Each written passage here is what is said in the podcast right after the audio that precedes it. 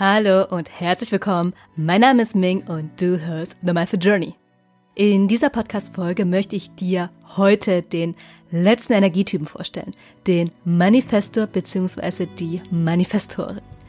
Diese Folge ist mit Sina und eigentlich auch mit mir, denn wir beide sind Manifestorinnen und geben dir heute unsere Erfahrungen mit, mit Human Design und wir haben uns außerdem die Frage gestellt, warum viele ManifestorInnen sich mit der Beschreibung von diesen Energietypen nicht identifizieren können. Denn das war bei uns auch nicht anders gewesen. Auf dem Instagram-Account Sina Loves Human Design verbreitet sie ihr Wissen über das Human Design. Ihre Mission ist es, Frauen dabei zu helfen, sich in ihr höchstmögliches Potenzial zu entwickeln. Dabei erinnert sie Frauen daran, welche Urkraft eigentlich in ihnen schlummert und holt tief aus ihrem Unterbewusstsein diese Kraft hervor. Sina ist Human Design Coach, Theta Healer und eine emotionale Manifestorin mit dem Profil 2.5. Ich habe Sina kennengelernt in ihrer sechswöchigen Human Design Ausbildung und ihre Angebote findest du außerdem in den Show Notes. Ich selbst bin eine intuitive Manifestorin mit einem 5-1er-Profil. Ich werde dazu auch noch separat für dich drei weitere Bonusfolgen aufnehmen und die Energietypen nochmal zusammenfassen, dir einen Überblick über die neun Energiezentren geben und dann auch noch eine Folge über die verschiedenen Bedeutungen der sechs Linien im Profil. Zu Beginn des Gesprächs habe ich Sina gefragt, mit welchem Tier sie sich als Manifestorin identifizieren kann und hier kommt ihre Antwort. Also ich hatte schon immer eine krasse Verbindung zu Löwen tatsächlich. Also ich habe auch König der Löwen total geliebt. Ähm, und finde diese Geschöpfe einfach so großartig, weil die so einen unfassbaren, ähm, ja, die haben auch so eine Kraft, auch so eine Initialkraft, einfach loszupreschen. Ne? Und sind aber trotzdem auch sehr mitfühlende Wesen und brauchen auch so diese Freiheit aber draußen. Also mögen es auch nicht so eingesperrt zu sein und Deswegen glaube ich, verbinde ich das auch so ein bisschen mit meinem Manifestor-Dasein. ja, schön. wann, wann kam denn das Human Design in dein Leben? Erzähl mal da so ein bisschen von deinem Weg. Ja, also Human Design kam, mittlerweile ist es, glaube ich, schon zwei oder zweieinhalb Jahre her. Die Zeit, die fliegt so extrem, das ist unglaublich. Ich habe momentan gar kein Zeitgefühl mehr ähm, als ob die Zeit stehen geblieben wäre. Deswegen, ich sage auch manchmal vor einem Jahr und dann denke ich, oh mein Gott, das ist ja schon zweieinhalb Jahre her. und genau, und ähm, eigentlich war Human Design damals hier auf dem deutschen Markt noch gar nicht so bekannt. Und das war halt eher so, ähm, ich habe sehr viel auf Englisch gehört, so Podcasts zum Beispiel oder die Bücher. Und so kam es auch tatsächlich in mein Leben, dass ich halt einen Podcast gehört habe und dann dachte so, hä, was ist das denn? Ähm, und es aber halt super, super interessant fand, aber halt auch sehr kompakt, so dass man, also das war eine Folge über die unterschiedlichen Typen, war auch wirklich nur kurz angerissen. Und erst dachte ich auch so, hm, ist das jetzt wieder so, so Stereotypisierung, wie so ein Persönlichkeitstest? Es gibt ja ganz viele im Internet. Und habe dann aber so ein bisschen gegoogelt. Klar, habe dann auch so ein paar Seiten gefunden, wo dann stand, das ist so ein Glaubenssystem und eine Religion und so, wo ich dann erstmal direkt so, hm, ist es das wirklich? Aber ist es natürlich nicht. Ne? Und genau, und dann habe ich angefangen, mich näher damit zu beschäftigen. Und wie war das bei dir? Bei mir tatsächlich auch vor ungefähr einem Jahr, aber ich habe davon auch schon vor einigen Jahren mhm. gehört.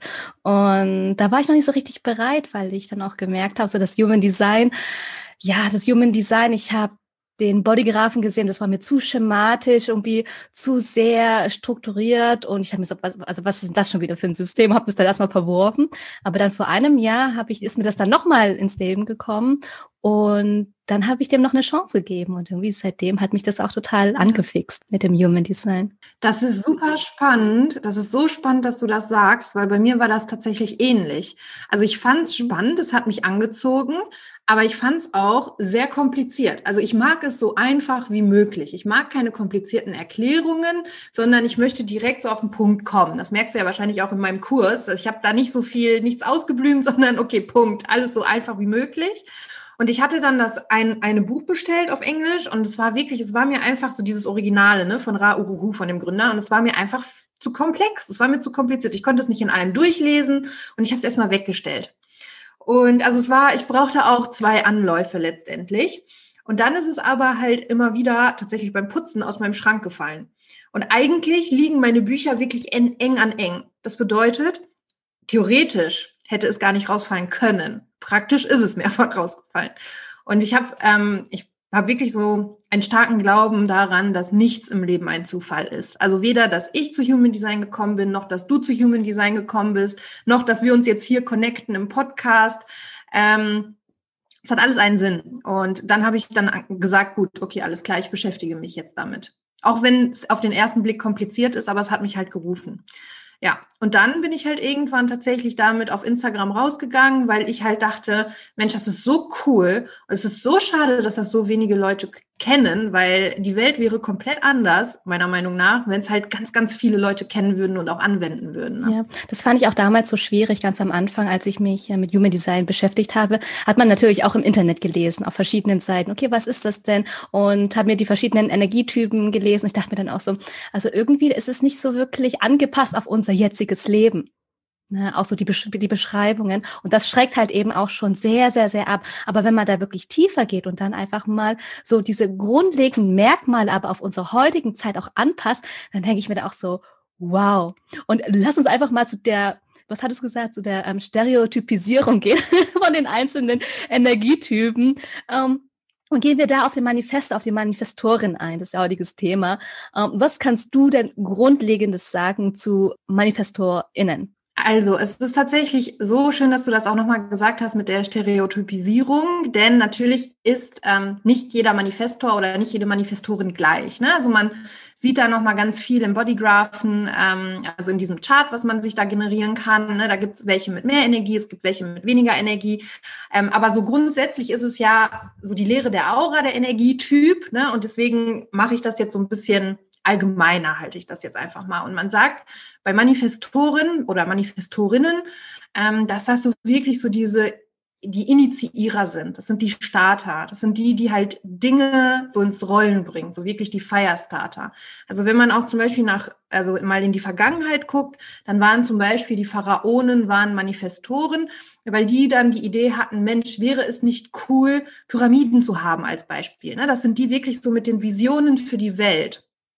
Oder auch früher ähm, so Könige und Kriegsführer waren halt zum Beispiel auch Manifestoren, weil die halt so Länder eingenommen haben, die haben initiiert, die hatten so ihre, ihre Volkschaft im Endeffekt, die dann geholfen haben, die Dinge letztendlich umzusetzen. Weil ein Manifestor ist halt auch nicht da, um alleine zu arbeiten, sage ich mal, oder alleine die Dinge zu machen, sondern braucht schon Unterstützung und Hilfe.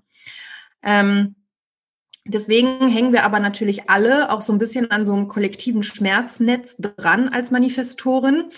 Ähm, und es kann sein, dass wir, es kann noch, natürlich nochmal auch an der Erziehung liegen, weil eigentlich muss ein Manifestor auch gar nicht erzogen werden. Wir erziehen uns selbst. Aber selbst wenn die Erziehung in Ordnung war, kann es trotzdem sein, dass wir uns immer klein halten, weil wir an diesem kollektiven Schmerzfeld dranhängen, weil ich meine, Kriegsführer verbinden wir ja jetzt nicht unbedingt mit, mit was Positivem ne? und Macht in dem Sinne, was die gemacht haben. Und deswegen halten wir uns halt klein in einer Box, lassen unser, unsere eigentliche Größe halt nicht strahlen, weil wir, wie gesagt, immer noch so dieses da dran hängen. Und das ist aber nicht Sinn und Zweck, weil die Generation der jetzigen Manifestoren oder Manifestorinnen ist super, super wichtig, damit wir genau das so ein bisschen begradigen, sage ich mal, und ähm, ja, und unsere uns quasi so heilen, dass wir aus diesem Kollektiv aussteigen und etwas Positives machen mit dieser Initiierungskraft. Also positive Dinge starten, geile Vision haben für die Menschheit und nicht gegen einen Teil der Menschheit. Ja, das habe ich dann auch erfahren, dass ich mit einigen ManifestorInnen, die dann auch jetzt endlich äh, wissen, dass sie halt ManifestorInnen sind, auch dann am Anfang gesagt haben, boah, ich kann mich gar nicht damit identifizieren, so diese, diese Beschreibung, das passt dann irgendwie nicht zu mir. Ja. Und das war genau bei mir tatsächlich auch gewesen. Dieses, okay, ich bin jetzt Manifestorin, hm, nee, ich bin jemand, ich halte mich doch schon tatsächlich gerne im Hintergrund und bin ja. eher leise und mache da auch gar nicht so viel Unfug im Außen. Und da auch erstmal zu schauen, wie krass man da auch ähm, konditioniert wurde, auch von seiner ja. Energie her auch ähm, aufgehalten wurde, klein gehalten wurde. Wie war es denn denn bei dir gewesen, als du das erste Mal erfahren hast, dass du Manifestorin bist vom Energietyp? Es war ähm, nicht einfach für mich tatsächlich und das merke ich halt auch in meinen Coachings, wenn die wundervollen Frauen, die ich coache, ähm, manchmal sogar weinen müssen, weil sie sagen, Mensch, ich fühle das halt nicht. Ne? Es ist so schade, aber ich fühle es halt nicht. Und genauso war es bei mir halt auch. Also ich habe äh, mich grundsätzlich immer sehr klein gehalten. Ich würde, ich war auch immer eher introvertiert, war halt auch oft sehr schüchtern in gewissen Situationen, habe meine Meinung nicht so gesagt und kam auch noch mal so ein bisschen von der Erziehung her. Also ich hatte eine sehr liebevolle Erziehung. Aber es ist bei Manifestoren so, wenn sie geboren werden, die Eltern spüren schon, okay, hier ist irgendwas mit der Aura, weil die Aura wirklich schon so impactful ist. Und umso mehr versuchen die Eltern zu kontrollieren. Und deswegen bestand sehr viel in meinem Leben auch aus ähm, ja, externer Kontrolle letztendlich. Na, und dementsprechend habe ich mich dann dem angepasst und habe halt gar nicht so meine wahre Größe gespürt. Und gleichzeitig hatte ich auch immer so dieses Problem mit Macht. Also ich hatte immer auch so, so negative Glaubenssätze oder ne negative Behaftungen dem Wort Macht gegenüber. Beispielsweise auch als ich das gelesen habe, so ja, ein, ein, ein Manifestor oder eine Manifestorin ist halt mächtig, ne? Dann war ich erstmal so direkt in der Ablehnung, weil ich damit direkt etwas Negatives assoziiert habe. Und deswegen, also es war schon für mich tatsächlich am Anfang nicht ganz so leicht, das anzunehmen. Und ich habe auch, glaube ich, zehnmal meinen Chart neu konfiguriert, ob auf zehn verschiedenen Seiten, ob irgendwo ein Fehler unterlaufen ist habe meine Mutter zehnmal gefragt, meine Oma zehnmal. Ich so, stimmt das? Stimmt das wirklich? Stimmt mein Datum? Also ich war wirklich so weit, dass ich überhaupt sogar gefragt habe, ob mein Datum stimmt, nicht nur die Uhrzeit. Ich so, seid ihr sicher? Ja, sie wir sind uns sicher. Ich so, verdammt, verdammt. Ja, kann ich auch eine ähnliche Story erzählen, weil war bei mir genauso. Ich habe mal nochmal meine Mama gefragt, sag mal, stimmt das wirklich, dass ich am den Tag geboren wurde, auch um die Uhrzeit? Und dann habe ich mich irgendwie in dem Chart mal vertippt gehabt und auf einmal kam der Reflektorin. Und ich dachte so, ach, da kann ich mich irgendwie mehr damit identifizieren und habe dann aber gesehen, das ist das, ähm, der falsche Tag dann war, den ich dann eingegeben habe. Ja, kleiner mhm, Unterschied, ne? Ja, aber auch da wirklich ähm, das Human Design und vor allem das auch mit den Energietypen vielleicht nicht zu streng und dogmatisch zu nehmen, sondern das wirklich auch als, ähm, ja. als Hilfe, als Information, als ja, Entdeckungsreise dann auch zu sehen. Das finde ich dann auch ganz wichtig, um ja. auch zu schauen, wo sind denn meine größten Wunden, wo sind denn meine Glaubenssätze? Und dann kommen dann, ploppen dann wirklich Themen hoch, die einem dann äh, doch schon sehr vielleicht auch verletzt haben und wir das auch gar nicht mehr spüren wollen und es einfach weggedrückt haben. Und da hilft uns das Human Design dann auch wieder zurückzukehren, um wirklich zu schauen, um mal tiefer zu schauen. Mhm. Super schön, dass du das sagst. Also das ist in der Tat so. Also Human Design ist keine Religion. Ähm, es ist ein Experiment. Es ist richtungsweisend. Also du kannst schon mal gucken, okay, was für Energien habe ich. Aber grundsätzlich, Human Design ist weder eine Ausrede, noch sagt es dir irgendwie, dass du irgendwas nicht kannst. Ne? Es sagt dir lediglich auf, wie du vielleicht leichter die Dinge erreichen kannst. Mhm. Deswegen grundsätzlich auch alles. Also ich finde alles immer so ein bisschen für sich selber prüfen. Geht das mit mir in Resonanz oder geht das mit mir nicht in Resonanz? Ne? Wie du schon gesagt hast, wir brauchten halt zum Beispiel auch ein paar Anläufe, bis wir gemerkt haben, okay, es geht halt mit mir in Resonanz. Ne? Aber dann halt auch nicht sofort in die Ablehnung zu gehen. Und genau das mit unserem Energietypen haben wir ja im Endeffekt auch genau das gemacht. Ne? Erstmal so ein bisschen so, hm, passt das? Ne? Aber dann halt angenommen letztendlich. Und genau das auch, was du gesagt hast mit den Glaubenssätzen, das kann ich wirklich eins zu eins so bestätigen auch so dieses vom Manifesto, ich weiß nicht, ob du das auch gespürt hast. Ich war zum Beispiel total extrem im People-Pleasing-Modus. Also ich war, also durch ein Manifestor oder eine Manifestorin hat ja eine selektive Aura, sagt man im Human Design. Das bedeutet im Endeffekt, dass es Menschen gibt, die mögen uns und es gibt Menschen, die mögen uns nicht. So ein Mittelding gibt es eigentlich selten, sage ich mal. Und eigentlich ist diese selektive Aura nur ein Schutz für uns. Ne? Das bedeutet im Endeffekt, dass die Menschen, die uns nicht mögen, die brauchen wir auch nicht auf unserem Weg und die brauchen uns auch nicht. Ne? Also es ist ja immer so eine Gegenseitigkeit. Und die Menschen, die uns aber mögen, so wie wir sind, wirklich mit unseren, ja, mit unseren Einzigartigkeiten, sage ich mal, die sind auch wirklich gerne in unserem Leben. Und das Problem ist nur, ich bin zum Beispiel mit dem Glaubenssatz aufgewachsen, ähm, sei lieb und nett zu jedem, weil dann mögen dich alle. So was habe ich als Kind geschlussfolgert. Ich muss von jedem gemocht werden. Und es ist nicht gut, wenn mich jemand nicht mag. Dementsprechend habe ich mich super geil angepasst, überall. Ne? Also wirklich, ich war, hättest du mich in die Gruppe gesteckt, wäre ich, also war ich quasi, weiß ich nicht, ein Punker. In der Gruppe war ich, war ich eine Prinzessin. Also jetzt so im Extrem, ne? Also ich hätte, ich hätte mich wirklich überall anpassen können, nur damit mich die Menschen mögen. Und das Problem ist, man verliert sich halt irgendwann. Und irgendwann kommt man an den Punkt, wo man einfach gar nicht mehr weiß, Mensch, wer bin ich denn überhaupt? Und deswegen die Frage, die ich auch oft bekomme, auch bei vielen Manifestoren, die haben ein definiertes Identitätszentrum.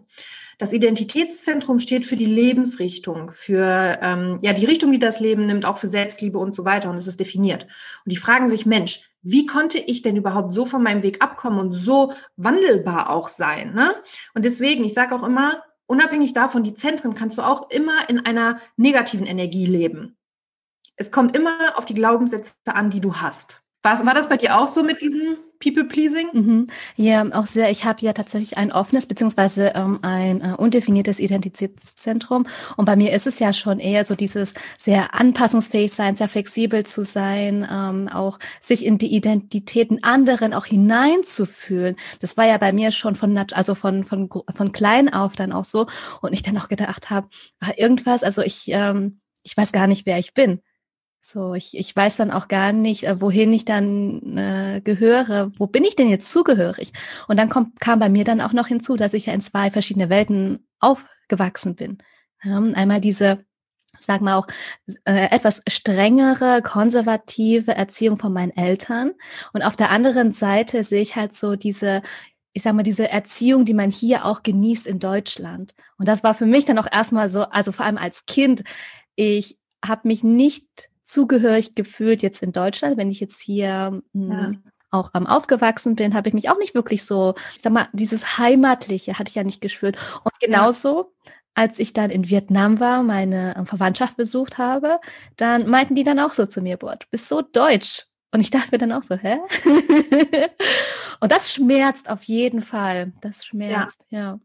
Auf jeden Fall. Ich glaube aber, das haben tatsächlich auch sehr, sehr viele, ähm, die irgendwie dual in dualen Welten quasi aufwachsen, ne, mit mehreren Nationalitäten. Das war bei mir tatsächlich ähnlich, weil meine Eltern kommen aus Ungarn. Also die Wurzeln sind in Ungarn. Und das ist jetzt nur eine Vermutung, das kann ich nicht sagen. Also gefühlt ist die ungarische Erziehung auch strenger als die deutsche Erziehung. Ähm, aber das ist jetzt wieder auch sehr stereotypisch gedacht. Ne? Es gibt ja immer Unterschiede, aber jetzt so von, von meinen Erfahrungen her auch so mit meinen äh, Mitschülerinnen, was ich gemacht habe, äh, was ich, die ich gemacht habe, die Erfahrung. Und ich glaube, diese Strenge ist insbesondere für einen Manifestor oder für eine Manifestorin schlimm, weil wir einfach auch diese Kontrolle einfach nicht mögen und wir mögen es auch nicht, wenn uns irgendjemand sagt, was wir tun sollen, weil das Schlimmste, was wir machen können, ist im Endeffekt zu reagieren. Also es gibt tatsächlich Manifestoren, Manifestorinnen, die ohne Wecker aufstehen, weil sie sagen, dieses morgendliche auf den Wecker zu klicken, ist schon reagieren. Und wir dürfen, wir sind hier, um uns wirklich komplett frei entfalten zu können. Ne, ohne dieses strenge, kontrollierende, sondern dass wir eher anderen sagen, hey, mach das doch mal so und so. Mhm. Da sprichst du auch mal ein ganz äh, gutes Thema an, auch mit Macht und Kontrolle. Das habe ich dann auch gemerkt, dass ich da so weiß nicht warum, aber als Kind auch schon damals habe ich dann gemerkt, ich, ich kann mich da nicht in irgendein System oder auch in irgendeine Erziehung da rein pressen. Und ich habe dann echt mhm. gemerkt, ich habe gefühlt jeden Tag rebelliert und ich wusste einfach nicht oder ich habe es nicht verstanden, warum andere Kinder, die auch eine ähnliche Erziehung hatten wie ich, das einfach so hingenommen haben. Ja. Für die war das so, wow, ja. ja. es ist halt so und deswegen mache ich das jetzt. Und bei mir war das, nee, ich wollte das einfach nicht. Ich wollte frei sein. Und so dieses Freiheitsgefühl, das war so extrem gewesen bei mir in der Kindheit, was ich da so gespürt habe, auch einfach innerlich, dass ich da raus wollte. Ich wollte mein Ding machen, aber wurde wie in so einem Käfig dann auch festgehalten. Ja, und das kann ja natürlich dann auch zu, ja, auch Glaubenssätzen oder auch zu, ähm, ja, so Verletzungen kommen, die noch nicht wirklich aufgelöst werden, auch im Erwachsenenalter und sich das dann auch durch das Leben geht und sich dessen erstmal zu ähm, bewusst zu werden, welche Überzeugungen habe ich denn, welche Verhaltensweisen hm, habe ich denn da mitgenommen, ne, um mich da vielleicht zu schützen. Ja? Und da würde mich dann auch einfach mal interessieren, auch wie es bei dir war, welche richtig tiefen Glaubenssätze hattest du denn gehabt? Hm. Also ich kann eins zu eins relaten zu dem, was du sagst tatsächlich. Also es ist, ich habe immer gesagt, ich fühle mich wie der Papagei im Käfig. Ne? Und das war auch so ein, einer von meinen tiefsten Glaubenssätzen im Endeffekt, so dieses, ich bin nicht frei. Ich kann nicht frei sein, weil mir immer was aus dem Außen quasi auferlegt worden ist. Also ich rede jetzt quasi aus dem Opfermodus. Mittlerweile weiß ich, dass es so sein sollte, damit ich ausbreche, damit ich diese Stärke bekomme, damit ich auf diesen Weg komme. Ähm, aber damals war ich halt echt so, okay, es ist, meine Situation ist, wie sie ist, ich komme hier nicht raus. Und ähm, dann wirklich zu merken, hey, ich bin Schöpferin meines Lebens. Und dann zu merken, doch, ich kann rauskommen, ich kann da raus, ich kann mir mein Leben gestalten, so wie ich das möchte. Unabhängig davon, was Person X, Person Y sagt, es ist ja schließlich mein Leben. Und das ist aber erstmal an den Punkt zu kommen, ne, ist halt auch super schwer und das wirklich zu verankern, weil es ja auch immer heißt, ja, du bist ja von dem abhängig und von den Faktoren und davon und das geht ja nicht so einfach. Doch, wenn, wenn man es einmal das in sich drin hat, dann ist das so. Und ich hatte auch immer wieder diese aufkeimende Rebellion in mir und auch diese Wut, mein Nicht-Selbst-Thema. Ne? Und ich habe die immer weggedrückt, weil ich gelernt habe, ich darf nicht wütend sein. Eine, eine Frau ist nicht wütend. Eine Frau ist lieb oder ein Mädchen ist nicht wütend. Ein Mädchen ist lieb und angepasst. So mit diesen Glaubenssätzen bin ich aufgewach, äh, aufgewachsen. Und es ist wirklich so, ich habe auch lange gar keine Wut gespürt, tatsächlich, weil ich so weg war von meinen Emotionen. Und als ich dann gelernt habe oder gelesen habe, das Nicht-Selbst-Thema von einem Manifestor ist Wut und ich mich dann mit dieser Wut connected habe, dann habe ich gemerkt, scheiße, Sina, du bist ja die ganze Zeit wütend, wegen allem. und, und das hat mir einfach so gezeigt, so wow, okay, ich muss hier irgendwie oder ich möchte mein Leben wirklich gerne ändern, weil das kann nicht sein, dass ich so rumlaufe wie so ein kleiner Wutballon und, so, und der jederzeit platzen könnte im Endeffekt, ne? Weil, weil das dann, als ich dann einmal gespürt habe, also Feeling is Healing, ne? Und als ich dann einmal gespürt habe, dann kann man es halt auch erst transformieren, wenn man es auch erstmal annimmt. Ich habe dann gesagt, gut, jetzt bin ich gerade wütend, ist okay aber was kann ich denn ändern, damit das kein Dauerzustand bleibt im Endeffekt? Mhm. Ja. Und inwiefern hat dir dann das Human Design geholfen? Also äh, im ersten Schritt hat mir das Human Design geholfen, weil ich es überhaupt erstmal gemerkt habe, wer ich überhaupt bin. Ne? Es hat mir halt eins zu eins aufgezeigt, okay, das ist der Weg, da möchte ich mich hin entwickeln. Und wie ist denn der Ist-Zustand im Endeffekt? Ne? Also wie komme ich vom Ist-Zustand in den Zustand, wo ich gerne hin möchte? Und das ist einfach so ein ein Wegweiser. Also ich benutze Human Design wirklich so als Wegweiser. Und wenn ich merke, okay, ich lebe meine Kraft nicht oder ich, ich sage nicht meine Meinung oder ich ähm, lasse mich irgendwo klein halten, dann habe ich immer wieder im Kopf, hey Sina, du bist aber nicht hier, um klein gehalten zu werden, sondern du bist hier, um deine Vision nach außen zu tragen. Und dann ist das für mich so alles klar, dann kann ich direkt wieder switchen. Weil diese Konditionierung aus der Kindheit, die wird, wird man nicht innerhalb von einem halben Tag los. Ne? Und das sage ich auch immer, Mitgefühl. Selbstmitgefühl ist super wichtig. Das heißt, wenn jetzt jemand zum Beispiel ein Reading hatte, die wachen nicht am nächsten Tag auf und leben ihr Design. So war das ja bei mir auch nicht. Ne, aber ich habe dann wirklich ganz viel, ich mache ja auch Theta Healing, ganz viel gegraben, okay, welche Glaubenssätze habe ich denn in mir, die das behindern? Was verbinde ich denn überhaupt mit Macht? Was verbinde ich mit dem Vision, Visionär sein? Oder was verbinde ich mit Dinge zu initiieren? Was verbinde ich mit wahrer Größe? Und dann mal geguckt, okay, habe da irgendwelche negativen Assoziationen quasi. Ja, und bei mir war halt wirklich ganz, ganz viel so dieses, ein, eine Frau muss so und so sein, ein Mädchen ist so und so und ein Mädchen darf nicht laut sein. Bei mir war ganz, ganz viel kulturell auch einfach ähm, auf der Schiene einfach und dann halt wirklich dieses Kleinhalten die ganze Zeit und dieses Überangepasste, sage ich mal. Mhm. Ja. Was sind denn so die fünf Dinge, die man zu einem Manifesto oder zu einer Manifestorin aus deiner Sicht nicht sagen sollte? Oh, das ist eine interessante Frage. Das Ding ist, ähm, wie wir ja auch schon am Anfang gesagt haben, Human Design ist keine Religion, sondern es ist natürlich ein Zusammenspiel ähm, aus verschiedenen Energien, aus, aus Erziehungen, aus Erfahrungen. Und das Wichtigste ist im Endeffekt, dass jeder Typ dem anderen Typen gegenüber, also Energietypen gegenüber, ähm, Mitgefühl mitbringen sollte. Das heißt, ich bin dann auch, wirklich muss ich auch ehrlich sagen, ich bin, also ich bin kurz ins komplette Gegenteil gerutscht und konnte das gar nicht mehr ab, wenn mir irgendjemand was gesagt hat. Also ich war direkt so, ne, als ich das einmal gespürt habe, wie viel ich mir aus dem Außen habe sagen lassen und mich dann immer mehr Richtung Manifestor entwickelt habe, dann bin ich bei dem kleinsten, mach das so und so an die Decke gesprungen.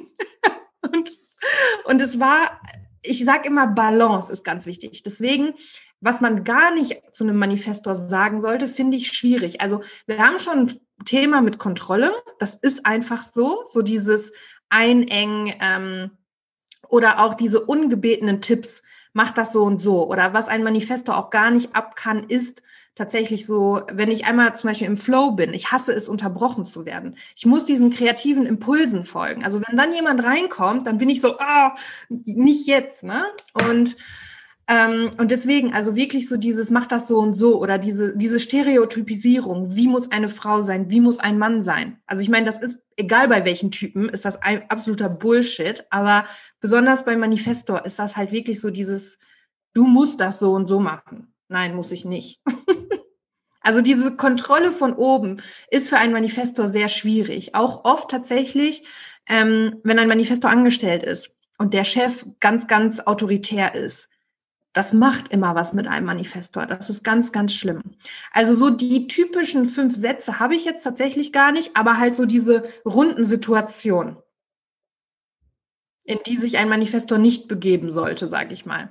Aber auch da Mitgefühl, ne? Weil solange auch vor allem die andere Person Human Design nicht kennt, zum Beispiel ein Projektor, der vielleicht einen supergeilen Rat für mich hat, aber ich diese, diese Person nicht eingeladen habe. Mhm. Es wird nicht ankommen bei mir. Da habe ich auch noch ein ziemlich aktuelles äh, Beispiel aus meinem Leben, weil du auch so schön gesagt hast, das mit dem Nicht-Stören. Ich merke das auch total, wenn ich erstmal in meinem kreativen Fluss bin, in meinem kreativen Modus, dann darf man mich da absolut nicht stören, weil wenn ich da merke, oh, die Tür geht auf oder selbst wenn ich einen Anruf bekomme oder die Tür klopft bei mir, dann dann ist es dann vorbei. Und da auch für sich selber dann auch zu, zu, zu schauen, wie kann ich denn auch selber mit der Situation umgehen, damit ich die Wahrscheinlichkeit erhöhen kann, damit ich auch nicht gestört werde. Und da wären wir beispielsweise auch schon bei dem Thema informieren. Yes. Was heißt denn das für ein Manifesto, für eine Manifestorin, das Informieren? Genau, also jeder Energietyp hat ja so seine Strategie, wer oder sie am besten ähm, durchs Leben kommt in Leichtigkeit. Wie ich sag mal so, wie man es auch für die anderen Menschen leichter machen kann und dass man halt, wie du so schön gesagt hast, gar nicht erst in diese Situation kommt. Und das ist beim Manifestor, sagt man dazu, die Strategie des Manifestors oder der Manifestorin ist zu informieren. Und das bedeutet im Endeffekt dadurch, dass wir halt so schnell sind und oft einfach direkt so starten, so zack, okay, umsetzen, kann es halt wirklich zu so kleinen Situationen kommen im Leben, die man vermeiden könnte. Als Beispiel, ich sitze jetzt auf der Couch mein Partner ist duschen. Und ich merke auf einmal, Mensch, jetzt wäre aber noch irgendwie so ein Kaltgetränk cool oder ein Eis oder so, gibt es nicht. So, was ich jetzt aus meinem natürlichen Zustand her mache, wäre, ich bekomme diesen Impuls von oben, ich renne zur Tür und renne zum Kiosk.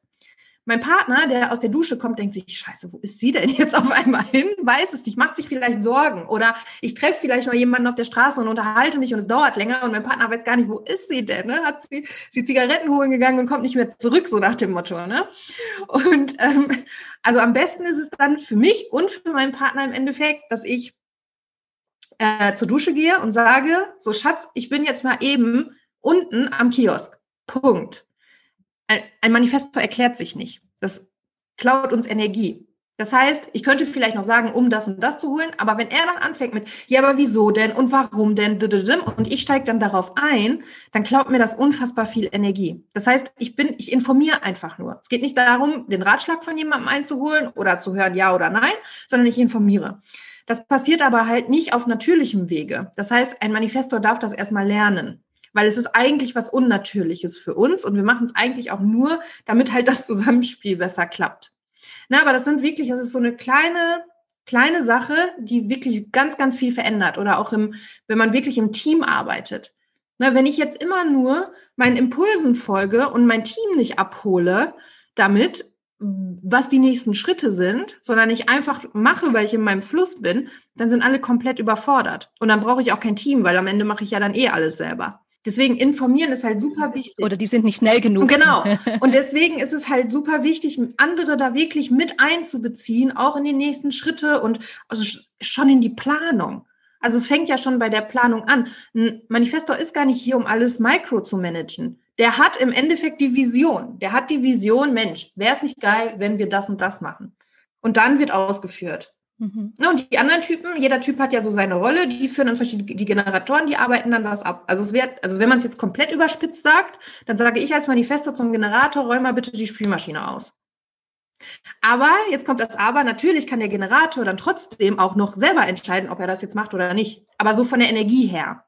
Mich würde auch interessieren, wie war es denn jetzt auch bei dir, dieses Informieren? War es etwas, was dir dann am Anfang schwer gefallen ist oder konntest du das dann auch schon in der Kindheit erfahren, dieses Informieren? Nee, also es ist mir sehr, sehr schwer gefallen, weil ich sage auch warum. Als ich als, wenn ich als Kind informiert habe, ich mache das jetzt so und so, kam immer Nein. Das heißt, also ich hatte es auf natürlichem Wege, hatte ich es, aber ich, mir wurde halt super viel verboten.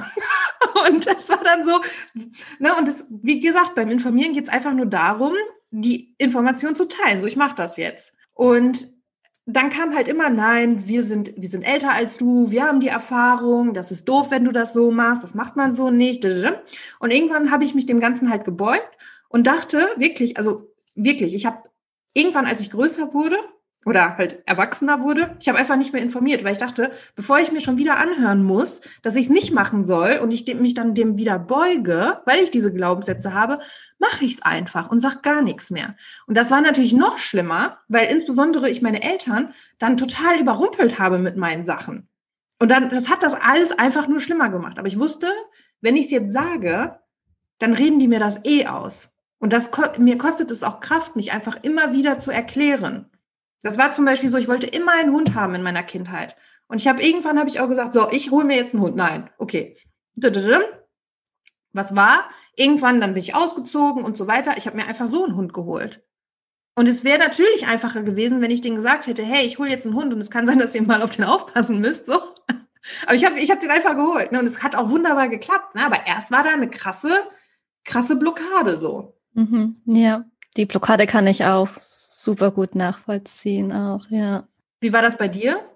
Tatsächlich auch ähnlich. Ich konnte in meiner Kindheit, ich konnte einfach kein Nein verkraften, weil ich durfte ja schon wenig und wenn ich gefragt habe und dann noch so zusätzlich noch ein Nein kam, dann war es eigentlich vorbei. Und dann dachte ich mir dann als Kind, okay, bevor ich frage und wieder Nein äh, kommt, dann mache ich das einfach, was ich gerne machen möchte, aber ich weiß oder mir sind die Konsequenzen bewusst, dass ich dann unglaublich viel Ärger bekomme. Aber das war für mich okay. Dann mhm. lieber dieses, ja, ich mache jetzt und am Ende bekomme ich zwar Ärger, aber ich durfte, ich habe es einfach gemacht. Mhm. Und das hat sich für mich in dem Moment viel besser angefühlt, als immer nur zu fragen, weil klar, als Kind kannst du nicht informieren. Also du kannst es schon, ja, aber und dadurch, dass natürlich dann auch ja Elternrolle und dass die Eltern ja dann auch entscheiden, ähm, was für das Kind gut ist oder auch nicht, war es dann natürlich dann auch schwierig. Und somit habe ich dann auch verlernt oder bei mir war es dann auch eine Blockade, auch dann später, immer wenn ich dann gefragt habe und es kam ein Nein, da hat sich schon sehr viel ähm, Energie in mir angestaut, ja. was mich halt doch schon wütend gemacht hat, es aber ich immer wieder unterdrückt habe. Und da tatsächlich auch zu lernen, auch durch, durch dieses Human Design, habe ich mich da total wiedererkannt. So dieses, ja, es ist, es ist auch gut zu informieren, aber nicht um Erlaubnis zu ja. fragen. Ja. Ne, und sich da auch ein Stück weit die Freiheit dann zu nehmen. Und das war bei mir dann auch so gewesen, dass dann viele oder auch einige es nicht verstanden habe, warum ich denn so egoistisch bin ja. oder auch immer nur mein Weg gehe ja. oder auch oder auch keine Rücksicht auf andere nehme. und das prägt natürlich dann auch, und da kommt dann auch wieder dieses People-Pleasing, dieses sich dann wieder klein zu halten, sich dann zu sagen, ach nee, ähm, du lass mal, ich mach dann am besten gar nichts. Ja. Und das dann wieder zu erkennen, dass es da gar nicht so meine natürliche Energie ist mhm. ne, im Leben. Ähm, da hat mir das Human Design auf jeden Fall dann auch geholfen, auch so diese Strategie mit dem Informieren.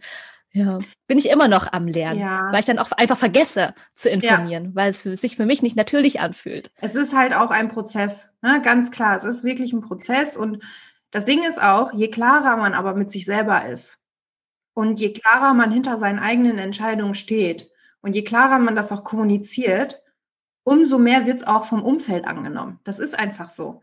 Wenn ich in mir unsicher bin und denke, Mensch, soll ich das jetzt wirklich machen? Und da kommt doch eh wieder Gegenwind.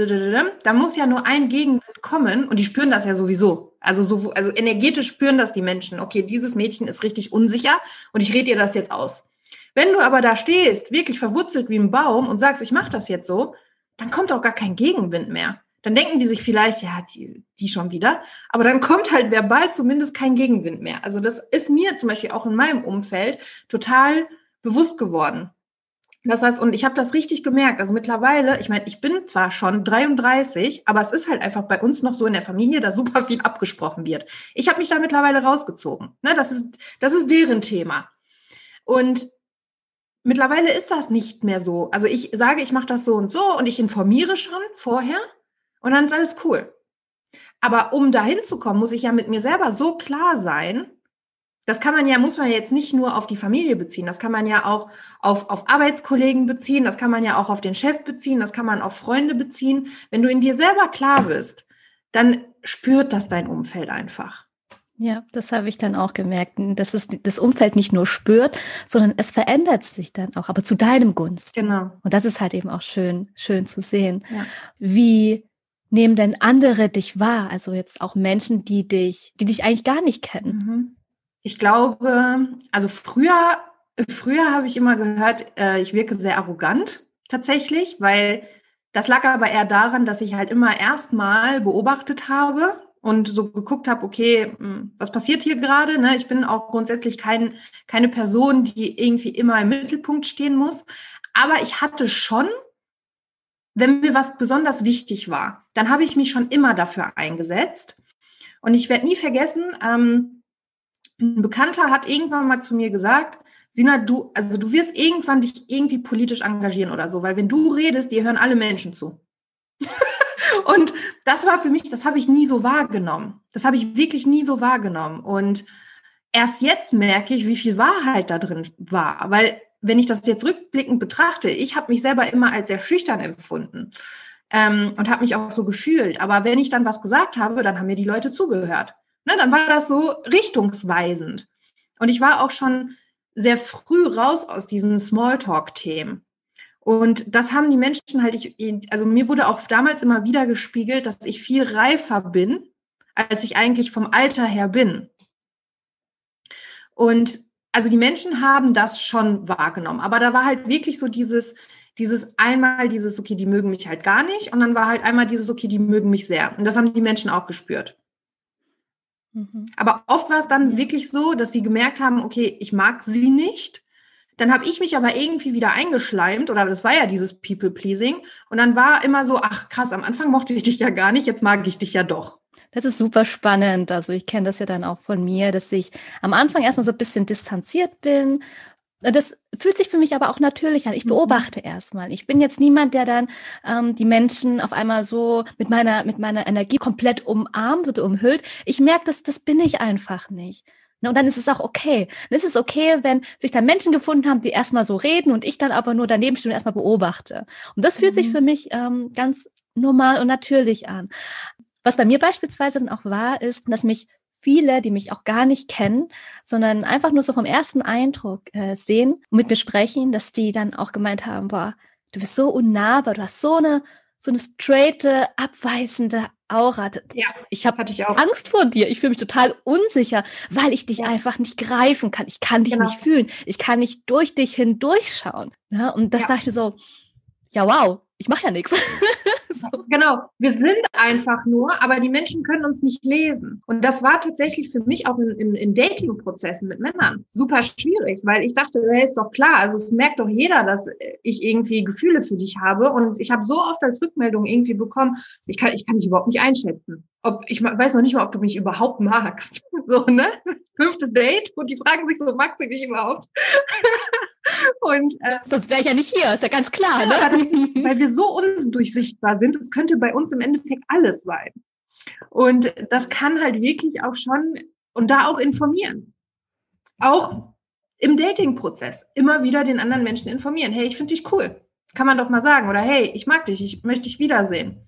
Weil die können uns nicht lesen. Ja, ist schön. Das ist echt super, super spannend auch nochmal mit der, ja, mit der, mit der Ausstrahlung, die wir dann auch eben haben. Und äh, lass uns gerne mal hm, zur, zur Autorität kommen. Mhm. Es gibt ja dann, hm, genau, die Strategie hatten wir jetzt und jetzt auch nochmal kurz ähm, zur Autorität. Was gibt's denn so für verschiedene Autoritäten, mhm. die ManifestorInnen haben können? Genau. Also ich habe beispielsweise die emotionale Autorität, ne? Und dann gibt's, was hast du denn eigentlich? Ich habe die Milz. Ach so, okay. Genau, also es ist immer, man erkennt quasi ein Manifester sowieso immer daran, dass ein Motor definiert mit der Kehle ist. Ne? Also ist immer verbunden zur Kehle. Und deswegen ist es halt relativ beschränkt. Also du kannst halt zum Beispiel die Ego-Autorität haben als Manifestor, die ist halt super, super selten. Ähm, du kannst die emotionale Autorität haben und du kannst halt auch die Milz-Autorität haben. Ne? Und Genau, also das Sakralzentrum ist natürlich auch ein Motor, aber sobald das Sakralzentrum quasi verbunden ist, nach oben hin oder überhaupt definiert ist, bist du sofort ein Generator oder ein MG. Ne? Deswegen, das kann halt kein Manifestor sein. Und ich habe aber auch meine, meine Milz definiert. Ne? Also das ist immer noch mal so ein bisschen dann was anderes, wenn du zwei Sachen hast. Und bei mir ist es zum Beispiel so, ich bekomme diese Impulse, so dieses Starte jetzt. Aber dadurch, dass ich die emotionale Autorität habe, muss ich mindestens ein bis zwei Nächte drüber schlafen, bevor ich mich für etwas entscheide. Und das kann auch in mir schon mal so einen inneren Konflikt auslösen, weil ich bin einfach so schnell im Initiieren und im, im Dinge zu starten. Und bei manchen Sachen fällt es mir dann einfach auch sehr schwer zu warten. Das ist einfach so. Bei dir ist es wahrscheinlich anders mit deiner Milz, ne?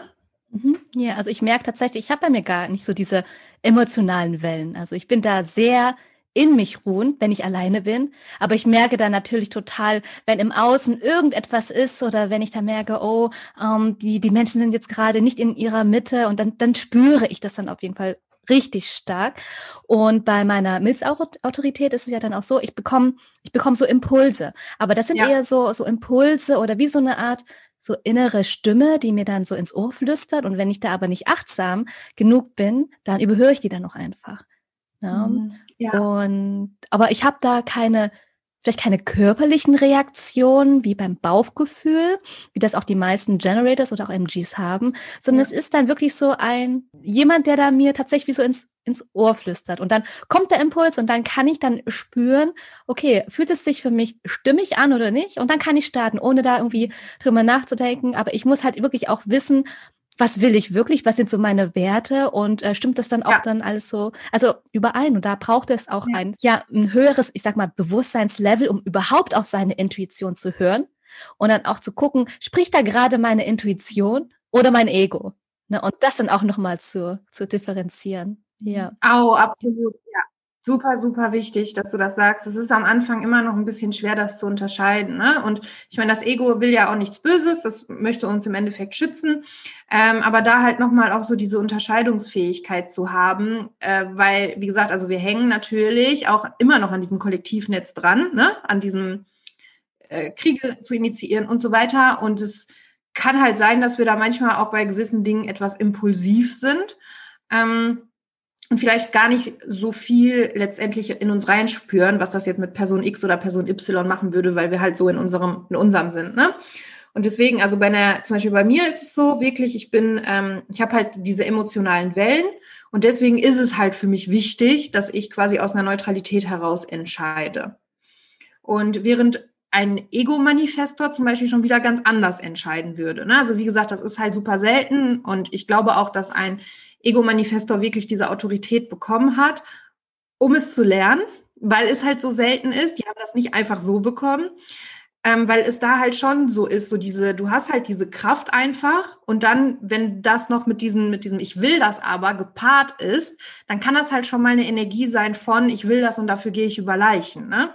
Und das ist natürlich nicht Sinn und Zweck, weil Human Design uns natürlich auch aufzeigt, hey, wir denken ans Kollektiv. Wir möchten an alle, für alle irgendwie was Positives bewirken letztendlich. Ne? Deswegen finde ich das halt auch super interessant, nochmal sich so individuell auch einfach diesen Bodygraph mal anzuschauen und zu gucken, hey, was für Energien bringe ich denn überhaupt mit? Ja.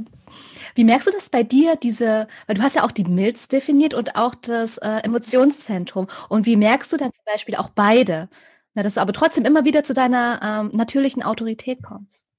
Also ich krieg sofort einen Impuls bei, bei jeder Anfrage, bei allem, ähm, ich krieg sofort ein, mach es oder lass es. Und das ist halt meine Milz. Ne? Also es ist wirklich ein Gefühl von, ich fühle mich dazu hingezogen oder ich fühle mich dazu nicht hingezogen. Ne? Das ist so, mm -hmm, mm lass das. Also ich, ich weiß es einfach sofort. Ne? Und es ist natürlich echt schwer, weil früher bin ich dem halt auch nachgegangen und ich habe wirklich, oft war ich in Situationen, wo ich dachte, boah, hättest du noch mal ein bisschen gewartet, dann hättest du gespürt, dass das doch nicht so das Wahre ist. Und dann, deswegen ist es so wichtig, ich achte auf meinen ersten Impuls und mittlerweile ist das auch übereinstimmend meistens. Aber ich achte wirklich auf den ersten Impuls. Was war so dieses ja oder nein und dann schlafe ich noch mal ein bis zwei Nächte drüber. Länger muss ich meistens nicht mehr schlafen und dann bekomme ich wirklich so eine emotionale Klarheit. Das bedeutet, das ist gar nicht mal großartig an einen Outcome geknüpft letztendlich, das jetzt mega positiv ist oder mega negativ ist, sondern ich bin einfach komplett neutral und denke mir, ja gut, ich kann es machen, ich kann es aber auch lassen, so, ne? Als Übertreibung jetzt. Und dann weiß ich, okay, jetzt ist wirklich so dieses Gefühl von, fühlt sich das gut an für mich? Also wie ist mein Gefühl dazu? Und okay, es, ja, es fühlt sich gut an. Und dann mache ich's. Aber ohne diese extremen emotionalen, boah, ja, das muss ich jetzt machen oder oh, das lasse ich jetzt auf jeden Fall. Ne? Also dieses, sondern da auch so eine, so eine Klarheit, so eine Balance einfach reinzubringen und einfach ein gutes Gefühl. Vermittelt mir das ein gutes Gefühl. Mhm. Ja, ich kann das auch mit, mein, mit meinem definierten Ego bestätigen, dass wenn ich mhm. nicht auf meine Mails höre oder auf den Impuls achte, aber mein Ego meldet sich dann, dann ist es auch dieses, mhm. ja, ich will und ich will auch mit dem, mit, mit dem Kopf durch die Wand, aber da ein Stück oder einen Schritt nochmal zurückzugehen, erstmal zu gucken und zu hören, was sagt denn meine Intuition, um dann mit dieser. Willenskraft, mit dieser Stärke, das dann auch, äh, dann auch durchzuführen, zu machen. Das war auch dann nochmal für mich äh, ein, ja, ja ein, ein Prozess, ein Learning, was ich jetzt mittlerweile auch immer gut oder auch besser ähm, ja für mich vereinbaren kann. Wann spricht denn meine Milz? Oder wann ist es so, was gerade im Ego herrscht, in meinem Egozentrum?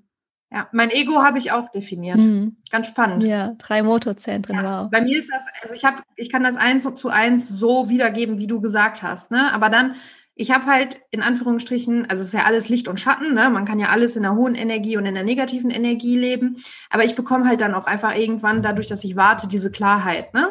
Und ähm, wie gesagt, also Emotionszentrum, einige sagen, mein Gott, warum habe ich das definiert? Und bei mir ist ja da auch wirklich fast alles, fast, ich habe fast jede, jedes Tor ne, aktiv. Also ich bin echt emotional. Und das kann ja auch schon mal für mein Umfeld anstrengend sein. Und aber dadurch, dass ich das weiß, kann ich halt auch ganz anders damit umgehen. Zum Beispiel, also wenn ich wirklich in so einem extremen Low-Low bin, mhm. weil es ist wirklich so, ich wache jeden Tag mit irgendeiner Stimmung auf. Das ist einfach so. Mittlerweile ist diese Stimmung meistens, geht Richtung positiv, aber es war früher nicht so. Früher bin ich mit ganz viel ja, negativen Gefühlen einfach auch aufgewacht. Und ähm, dann, ich habe, also als ich dann Human Design kennengelernt habe, ich ziehe mich dann in solchen Situationen zurück. Mhm. Also ich versuche dann gar nicht so viel, so heftig ins Außen zu gehen, weil Energie lügt halt nicht. Ne? Also ich kann, äh, keine Ahnung, ich kann vormachen, mir geht's super und ich bin total happy, aber unterschwellig, die Undefinierten, die nehmen das halt auf und werden dann selber total komisch und äh, wissen gar nicht warum. So, okay, ich betrete den Raum und die kriegen auf einmal schlechte Laune, so mhm. gefühlt. Ja. Ne, und das, da kann man halt wirklich ganz, ganz viel Mitgefühl auch für andere Typen entwickeln. Mhm. Ja. Und auch schön, das dann für sich selber erstmal überhaupt das bewusst wahrzunehmen und erstmal bewusst zu mhm. werden. Lass uns mal gerne nochmal kurz zum Manifestor kommen. Der hat ja die Kehle definiert und ähm, das quasi auch immer ein Motozentrum hin zur ähm, Kehle dann ist. Genau, du hast ja schon die Motozentren gesagt, aber wie drücken sie sich denn aus? Also wie unterschiedlich drücken sie sich denn energetisch aus? Ja, also es ist wirklich so dieses, also das Ego, das ist halt wirklich so diese, dieses von ich will. Ne? Und das ist auch wirklich dieses, die auch oft im Verbalen ist es halt auch wirklich so oft dieses Ich will das und das haben. Während das, ähm, der Solarplexus halt eher so ein Gefühl ist von ich fühle, ich fühle mich so und so.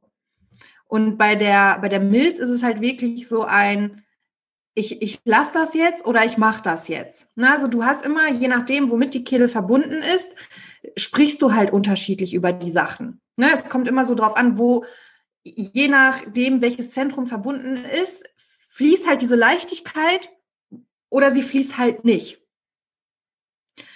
Und oft, also die Kehle ist ja auch verbunden zum Beispiel mit ähm, der Schilddrüse. Und das ist auch ganz, also ich sage jetzt witzig, aber eigentlich ist es nicht witzig, sondern traurig, weil so viele Manifestoren ihre eigene Stimme untergraben haben. Das, wofür sie stehen, nicht verbalisiert haben ähm, nicht für sich selber eingestanden sind, haben sehr, sehr viele Manifestoren tatsächlich Schilddrüsenprobleme. Habe ich auch. Und das Witzige ist, je mehr ich mein Design lebe und je mehr ich zu mir stehe, umso weniger brauche ich von den Schilddrüsenmedikamenten. Also es ist echt, es ist so, so eine krasse Verbindung einfach.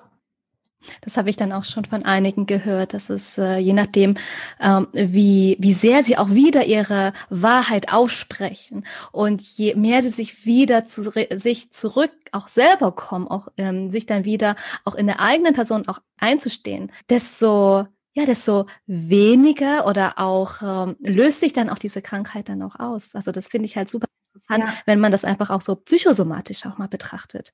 Und das ist auch meine Meinung. Also ich glaube, hinter wirklich so, so vielen Krankheiten steckt irgendwas Psychosomatisches. Also was überhaupt nicht, ähm, oft sagt man ja, ja, du hast es an der Psyche und so. Und ich finde das so schade, dass man das so abwertend sagt, weil ich finde das wirklich schlimm, dass sowas entstehen kann. Und ja, es können, es können sich Krankheiten manifestieren durch die Psyche. Das ist so.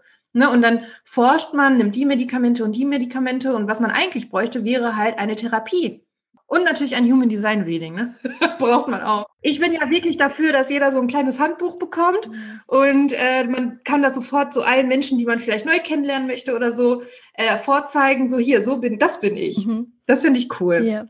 Da würde ich gerne noch fragen, weil du es jetzt auch so schön angesprochen hast, ähm, welche Herausforderungen oder welche Probleme äh, siehst du denn in der Welt und die du auch sehr gerne angehen möchtest und wie kann Human Design dabei auch helfen? Also du hattest jetzt schon gemeint, jeder bräuchte mal so ein, so ein kleines äh, Mini-Handbuch, aber was wäre denn noch? Also ich finde, also ich stehe wirklich absolut für Mitgefühl mhm. und für Verständnis für die unterschiedlichsten Menschen.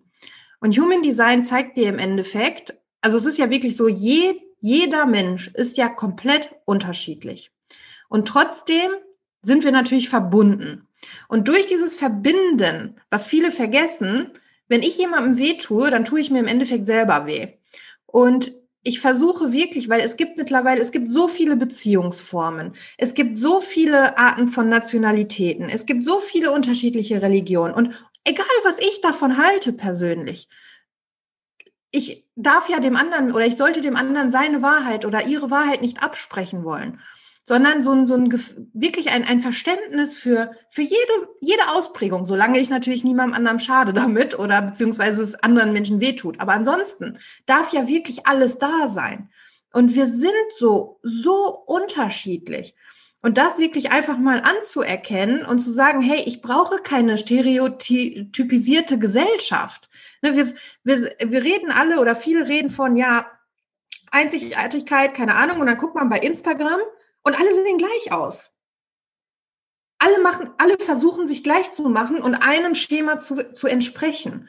Und das finde ich halt in dieser Welt einfach so schade. Weil warum kann man denn nicht seine eigene Einzigartigkeit leben? Mhm. Ja, in allen Formen vor allem. in allen Formen. Ja. Ne? Und das fängt an beim Körper, ob dick, ob dünn, ob, ob äh, ein Bein, zwei Beine, ne, also und geht bis hin wirklich zu, zur Seele. Wir sind alle unterschiedlich und alle wertvoll. Mhm. Ja.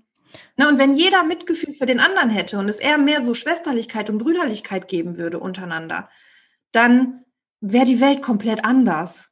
Es gäbe keine Kriege mehr, es gäbe, es gäbe wirklich, ja, wie ich schon am Anfang sagte, Verständnis, Mitgefühl, Liebe. Heilung vor allem dann auch, ne? Weil du ja. Heilung, ganz, ganz ja. viel Heilung, ja. Hm. Wie würdest du denn jetzt einem Menschen jetzt äh, das Human Design kurz erklären, wenn er davon jetzt noch nie was gehört hat und denkt so, boah, das hört sich ja voll interessant an, ich bin neugierig. Human Design zeigt dir im Endeffekt deinen kosmischen Fingerabdruck auf, ähm, wer du bist, warum du hier bist, also warum du überhaupt inkarniert bist, was für Stärken du hast und kann aber auch deine potenziellen ähm, Wunden aufzeigen und womit du in diesem Leben eventuell strugglen wirst, wenn du dich halt nicht dekonditionierst. Und welchen, welchen Impact mit Human Design bringst du damit jetzt in die Welt? Also wen hilfst du denn dabei? Also ich persönlich helfe tatsächlich Frauen. Also ich bin sehr frauenfokussiert, weil ähm, ich einfach für mich selber die Erfahrung gemacht habe, wie es ist, immer wieder klein zu spielen und nicht seine Energien zu leben. Und dabei versuche ich Frauen im Endeffekt zu helfen, sich wieder zu dem Menschen zu entwickeln, der sie eigentlich ursprünglich wirklich sein sollten. Weil viele untergraben einfach ihre eigene Stärke. Und jeder einzelne Typ hat ihre Stärke, ne, die sie mitbringt. Und da auch so ein bisschen aus diesem, ja, aus, aus dieser Gesellschaft so ein bisschen auszusteigen, aus diesem Hamsterrad rauszusteigen und einfach ihren eigenen Weg zu gehen. Mhm. Wirklich so diese, ich versuche wirklich jede Frau an ihre eigene Urkraft zu erinnern. Ja. Und das ist so meine, mein Calling, das ist meine Mission. Genau, was wir nicht vergessen dürfen, auch Männer haben ihre Wunden. Ne? Also es ist ja oft heutzutage so, die einen zeigen auf die anderen und du bist schuld und du bist schuld. Die haben auch ihre Themen. Aber da bin ich kein, kein Experte für. Deswegen habe ich gesagt, ich spezialisiere mich auf Frauen. Aber natürlich geht es grundsätzlich, was Heilung betrifft. Es geht nur miteinander. Mhm. Ja, noch eine letzte Sache, weil du das auch noch mal schön angesprochen hast mit der mit der Einzigartigkeit. Das finde ich natürlich auch so, so schön, weil jetzt auch in der heutigen Gesellschaft herrscht so viel auch Konkurrenz, so viel Wettbewerb, so viel, ja, ich möchte besser sein als der andere, so viel Optimierung. Und ich finde, genau durch das Human Design erkennst du deine Einzigartigkeit, was dich halt so konkurrenzlos macht macht. Und das finde ich halt so schön, weil jeder bringt ja auch so seine persönliche Note dann auch noch mit rein. Und das finde ich dann auch einfach so schön, sich da auch gegenseitig zu unterstützen, statt jetzt im Wettbewerb zu gucken, hey, ähm, wer ist jetzt auch besser? Mhm, genau, und das ist ja oft wirklich auch dieses Vergleichen einfach, was wir haben. Und das zeigt Human Design einfach so wunderschön auf, weil du, du kannst dich gar nicht mit anderen Menschen vergleichen. Also du brauchst dich auch nicht mit anderen zu vergleichen, weil du halt komplett anders bist.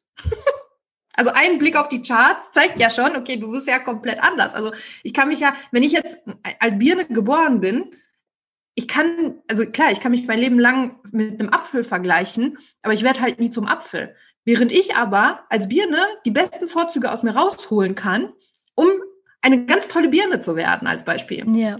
Aber ein Apfel werde ich nie. Da fällt mir auch gerade so ein Bild ein. Ähm, ich weiß nicht, ob du das, äh, den Cartoon kennst, wo dann verschiedene ähm, Tiere nebeneinander gereiht werden und die sollten alle auf den Baum klettern. Aber jeder hat ja natürlich unterschiedliche auch äh, Talente, ist auch für unterschiedliche Umgebungen auch gemacht worden. Und nicht jeder kann dann auf den Baum klettern. Ne? Um da wirklich äh, da zu gucken, ähm, an welchen Ort bin ich denn richtig? Wo kann ich denn auch da meine wahren Stärken dann auch zeigen und auch ausleben? Genau, so wertvoll. So, das war sehr wertvoll, dieser Cartoon. Ja, absolut. Ja. Genau, zum Abschluss. Hast du eine Affirmation oder irgendein Mantra, die oder was dich dann auch nochmal bestärkt hat, ähm, dein Design mehr zu leben? Ja, also mein Mantra ist wirklich, es ist sicher, ich zu sein. Hm. Es ist sicher, ich zu sein, ja. Hast du auch eins? Ich habe immer mal welche, je nach Situation, aber ich habe tatsächlich nicht so den einen. Also ich hatte mal ein, hm, ich lasse meine Intuition durch mich hindurch sprechen oder durch meine Kehle. Ach, schön. Ja, weil das ist auch das, was ich gemerkt habe. Ich habe eine offene Krone, einen undefinierten Verstand und ich halte mich sehr an Strukturen. Ne, ich halte mich sehr an Worten und da einfach zu sagen, nee, wenn ich wirklich meiner Intuition vertraue, dann kann ich das fließen lassen. Dann habe ich so eine Power in meiner Stimme, so viel Klarheit in der Stimme und die ist sehr, sehr, sehr ausdrucksstark. Obwohl ich ähm, vielleicht nicht klar in meiner Meinung bin, weil ich halt, halt eben da offen bin. Aber ich bin klar in meiner Stimme und kann dadurch überzeugen. Und ja, das ist das, was mich dann auch ähm, begleitet hat tatsächlich, ja. Wieder mehr in meine Intuition zu gehen, um da wirklich intuitiv das, was ich mir auch von Herzen wünsche, auch nach außen zu geben. Schön, wunderschön. Sina, vielen, vielen lieben Dank für das Gespräch. Ja, vielen, vielen Dank für die Einladung. Es war echt ein mega geiles Gespräch. Hat mir richtig Spaß gemacht. Es hat voll geflowt. Ich liebe es einfach, so Gespräche zu haben.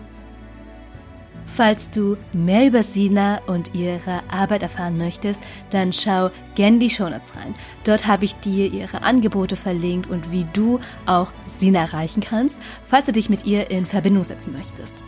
Hat dir die Folge gefallen, dann abonniere gerne Podcast The Mindful Journey und ich freue mich sehr über eine 5-Sterne-Bewertung auf Apple Podcast und falls du mir noch etwas mitteilen möchtest, dann fühl dich dazu eingeladen, mir auch noch ein Feedback zu geben.